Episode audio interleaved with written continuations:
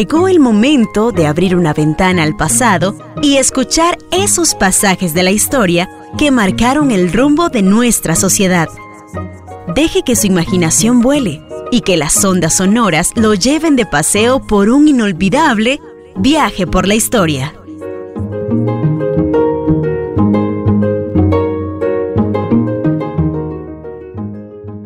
Los antiguos hombres, los antiguos seres humanos, hombres y mujeres, las antiguas comunidades de esos seres eran pequeñas, no eran grandes comunidades humanas, eran pequeños grupos. Algunas veces los han llamado bandas. Por eso a veces a las bandas de criminales, a los grupos de criminales les dicen bandas por la pequeñez de del núcleo, por, la, por lo pequeño que es el grupo que la constituye. Estos grupos humanos antiguos iban lentamente desplazándose y durante centenares de años probablemente el, desplazamiento fue muy lento porque también iba evolucionando la forma del cuerpo, desde el desarrollo de la forma del pie, el desarrollo de la forma de la mano y sobre todo del cerebro de la cabeza. Y la mano juega un papel importante en ese proceso, porque es la que logra asir las cosas, es la que logra tomar las cosas, es la que permite desarrollar habilidades que estimulan obviamente el desarrollo de las capacidades cognitivas y del cerebro mismo. Eh, Federico Engels, aquel hombre extraordinario del siglo XIX que fue un colaborador en el campo político de Carlos Marx, había elaborado, elaboró un folleto explicativo justamente de ese papel importante de la mano en la función del desarrollo del hombre, a propósito de las corrientes eh, antropológicas que se discutían a mediados del siglo XIX, cuando habían otros antropólogos como Wachofen y Owen y otros, que le permitió a Engels discutir eso. Engels era sobre un político era también un gran científico y en ese sentido hizo ese aporte importante para determinar o para tratar de explicar el papel de la mano en la transformación del hombre. Pues bien, la, la, concavidad del pie también tenía que ver, si uno ve los pies de los monos y de los simios, los orangutanes y esos tipos de animales son pies muy cóncavos. Entonces, con esa concavidad solo se puede caminar lentamente y poco por día. Durante el proceso evolutivo, nosotros vamos, para usar una frase, aplanando el pie, que nos va a permitir también ir, eh, nos permite desarrollar caminatas más largas y soportar más tiempo caminar. De manera que en aquella época, hablamos de miles de miles de miles de años, quizás millones de años. Porque hay algo importante en esto y es que eh, los descubrimientos antropológicos y los descubrimientos que cada vez se hacen de hombres antiguos nos hacen cada vez más viejos. Más viejos porque descubren que son cada vez más antiguos. De manera que hoy hablamos de restos humanos que son de centenares de miles de años. Ya no son solo los 40.000 años para tratar de explicar los hombres modernos, sino que hablamos de 600.000, 700.000 más años de antigüedad. Y entonces, en ese sentido, eh, cada vez nos hacemos más viejos en la medida en que se encuentran restos humanos cada vez más viejos. Entonces, estos primeros seres que dependían de la naturaleza totalmente, tenían que desplazarse en función de la búsqueda de los alimentos. En un primer momento de recolección de frutos que daban los árboles, las matas, la tierra, en condiciones en que no habían caminos, en que no habían veredas, en que no habían eh, medios de transporte, en que no se había domesticado animales para viajar sobre ellos. Entonces había que caminar y caminar y caminar. Y no había otra manera de hacerlo. Y se dice que a veces se caminaban metros por día, porque había que ir caminando en medio de aquellas selvas espantosas, tupidas. Y por otro lado, porque había que caminar alrededor de sitios donde hubiere agua, es decir, había que desplazarse alrededor de sitios donde había ríos o eh, medios acuáticos de esta naturaleza, porque sin agua tampoco podemos vivir. Hoy muchas migraciones de animales en el África se producen para la búsqueda del agua, sobre todo en los periodos de sequía, en la época de verano, donde hay regiones que se secan totalmente y entonces se producen desplazamientos pero gigantescos de animales en búsqueda de agua, elefantes, búfalos, eh, cebras, renos, hasta los eh, leones, los tigres, todo mundo se desplaza en búsqueda de esas fuentes de vida que son el agua. A propósito de esas grandes migraciones de animales, eh, hay una película extraordinaria que se llama El pingüino emperador o algo así, que demuestra justamente esas grandes migraciones también de los pingüinos llamados emperador. Y es una película bellísima. Y, son dos horas de pingüinos para alguien que quiera distraerse, ¿verdad? De toda una travesía enorme, en las dificultades nórdicas, árticas, más duras que uno puede imaginar y ahí van desplazándose los pingüinitos. Así es la naturaleza, así es la vida, es ese motor que impulsa a desplazarse para conservar la vida. Pues así fueron aquellos hombres extraordinarios, hombres y mujeres, simultáneamente se iban moviendo, se iban desplazando muy lentamente y duraban años de años. Ese desplazamiento, ese proceso migratorio, que así se inició era sin rumbo. Era detrás de los alimentos, era detrás del agua, era detrás de la forma como el tiempo y el clima y las estaciones iban modificando el ambiente y obligaba a que los hombres antiguos y las mujeres antiguas se fueran desplazando en búsqueda de esos elementos vitales. Y dentro de esa actividad de desplazamiento, tenemos que decir también que esos hombres y mujeres que vivían en esas pequeñas comunidades, en esas bandas, en esos grupos humanos de desplazamiento, hacían de todo.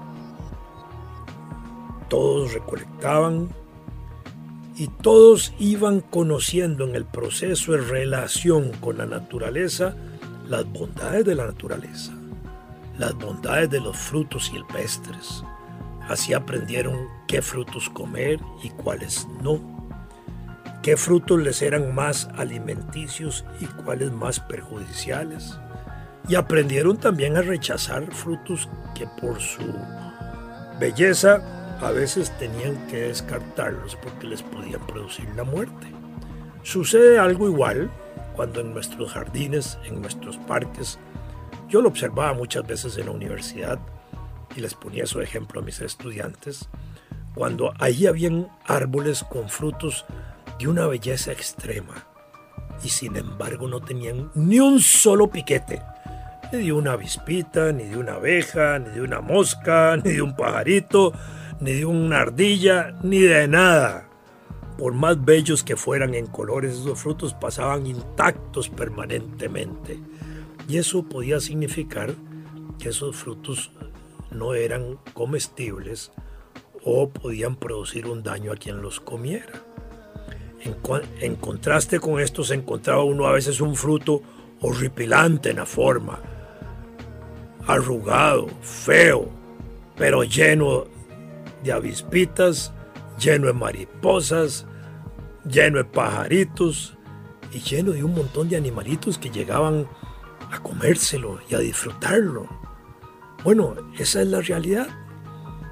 Es como cuando alguien muerde un caso, una guayaba y se encuentra medio gusanillo adentro.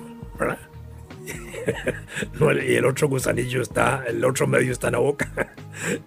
y nadie termina botando aquel medio gusanillo que tiene en la boca, sino que continúa comiéndose el otro medio gusanillo que quedó en el resto del caso de la guayaba. Entonces, este tipo de situaciones hacía que en ese proceso de migración constante que hacían los antiguos hombres y mujeres, se fueran desarrollando actividades de colaboración y de cooperación mutuas. Hombres y mujeres se colaboraban y ayudaban mutuamente en la adquisición de esos bienes naturales, de esos frutos silvestres que les ofrecían los árboles, los, los arbustos y la tierra. Y dentro de eso empezaron a distinguir, repito, lo que les era favorable y lo que les era desfavorable. Y dentro de ese proceso de distinción entre lo que era favorable y desfavorable, esos hombres antiguos fueron especializándose en el trabajo, digámoslo así, de relación con la naturaleza y fueron aprendiendo sobre los árboles, sobre los arbustos y sobre los frutos terrestres. ¿Qué les era beneficioso? ¿Qué les era perjudicial? Algunos de esos seres se especializaron más en arbustos, otros en árboles y otros en las, eh, los alimentos absolutamente terrestres, rastreros. Eh, por supuesto, en esa época había una relación armónica con la naturaleza. Eso significa que aquellos antiguos hombres migrantes que iban moviéndose y desplazándose por el mundo, por sus regiones, eh, disfrutaban de esos bienes en la, en la cantidad necesaria para su existencia. Es decir, si querían comerse, por poner un ejemplo, una naranja, se comían una naranja. Si les daba ganas de comerse otra, se comían otra. Y así hasta que ya no quisieran comerse otra. Pero no bajaban 20 naranjas para comerse solo una. Esa situación no se daba en las comunidades antiguas, no se da en las comunidades de animales. Cuando nosotros vemos a veces documentales de leones cazando otras especies como venados, cebras, búfalos, lo que sea, vemos a los leones cazar uno y se lo comen. Si se quedaron con hambre van y cazan otro. Pero no se tira un león detrás de cada uno de ellos cuando van manadas de 20 leones para cazar 20 simultáneamente. Eso no lo hacen. Ellos tienen ya un equilibrio muy importante que les permite justamente aprovechar nada más lo que les es absolutamente necesario. Un animal dos animales, pero no 20 para comerse uno. Somos nosotros, la sociedad moderna, la que destruimos alimentos. Somos nosotros en la sociedad actual, capitalista, moderna, la que produce en abundancia y para mantener precios de los productos destruye los mismos productos que produce. Hace algunos años uno veía asombrosamente como en Brasil destruían miles de miles de toneladas de café brasileño que lo lanzaban al mar en aquellos años, hace 20, 30, 40 años, para poder mantener precios internacionales. Mientras habían miles de miles o millones de hombres que ni siquiera podían tomarse una tacita de café en el mundo. Bueno, ese es un problema de organización, ahora sí, social, económico, político de nuestras sociedades, que hace que a veces no organicemos la producción de una manera justa que permita una distribución correcta de los alimentos y que ojalá permita también que no haya seres humanos hambrientos, desnutridos o que la gente no se muera de hambre. Nuestra sociedad todavía no llega a eso. Pero en todo caso el hombre antiguo sí. El hombre antiguo comía exactamente lo que necesitaba de la naturaleza. Y en ese sentido fueron desarrollándose hombres y mujeres en esos núcleos humanos desplazándose lentamente por la tierra. Hemos dicho que hemos salido del África. Estábamos en el África moviéndonos. Y hemos dicho también que se movían sin rumbo. Es decir, iban detrás de los frutos en la medida en que la naturaleza se los iba obsequiando e iban detrás de los cauces de ríos porque tenían que sobrevivir con agua. Y eso fue lo que permitió justamente el desarrollo posteriormente de grandes civilizaciones alrededor de grandes cuencas hidráulicas. La mesopotámica, ahí donde está Irak, hoy destruida, brutalmente destruida, la cultura, la tradición, los hallazgos arqueológicos de esa cultura tan extraordinaria, también cuna de nuestras civilizaciones, destruidas por esas guerras absurdas. El Egipto, grandes civilizaciones hidráulicas. Pequeña civilización hidráulica como la de Guayabo y Turrialba, alrededor de una montañita rodeada de agua, donde nuestras culturas antiguas hace 700 años, 800 años lograron dominar el agua y vivían allí tranquilamente con canales de irrigación, con pozos de almacenamiento de agua, con sitios donde podían mantener agua dentro de la comunidad de manera permanente que todavía siguen funcionando, etc. Eran situaciones de control de aguas. Entonces se iban desplazando los agricultores. ¿Cuántos se desplazaron? Yo me permitiría decir que se desplazaron varios millones de años, casi 5 millones de años fueron dominados por los agricultores por los recolectores, perdón, por los recolectores, por esa gente que tenía que desplazarse lentamente.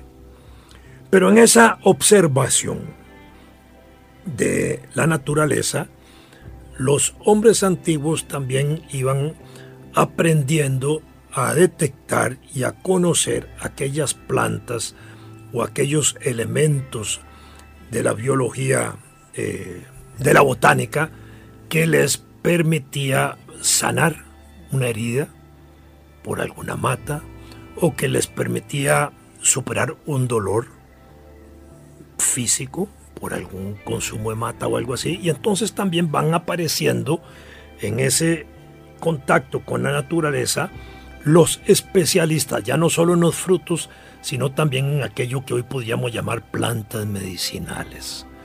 Eso después adquiere la forma de brujos, de psicopompos, de chamanes, que tratan no solo estos aspectos, sino que también le introducen elementos espirituales de trascendencia a las culturas, pero al final de cuentas eran como los médicos brujos de la época, esos que podían tener ese maravilloso, eh, esa maravillosa capacidad de interpretar y de conocer eh, por la experiencia eh, esas, esas facultades positivas de estos frutos. También eso pudo haber costado vidas humanas, obviamente que sí, ahí si alguien tomaba una cosita ahí y de pronto se moría o le producía una situación desagradable varios días.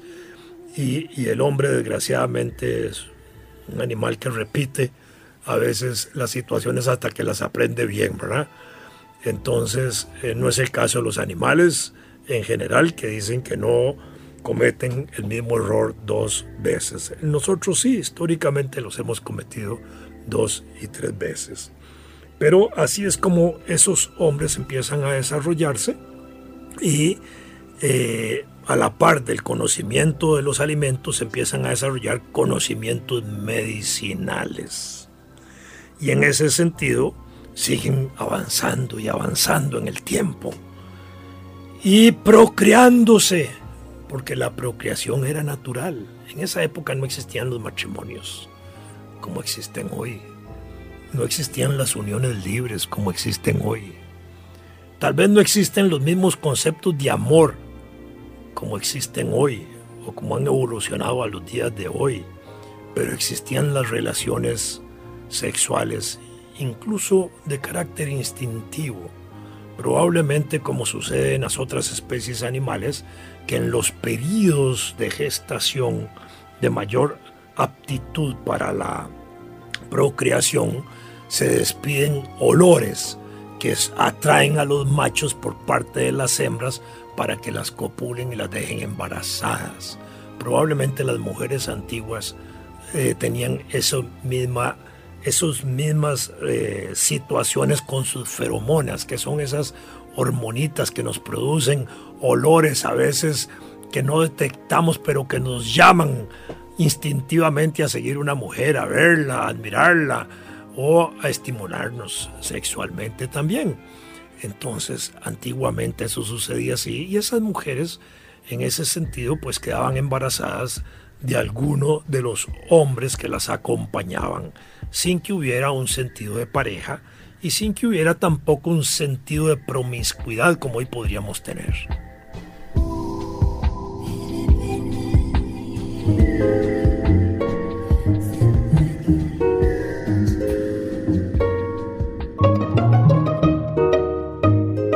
Deje que su imaginación vuele y que las ondas sonoras lo lleven de paseo por un inolvidable viaje por la historia.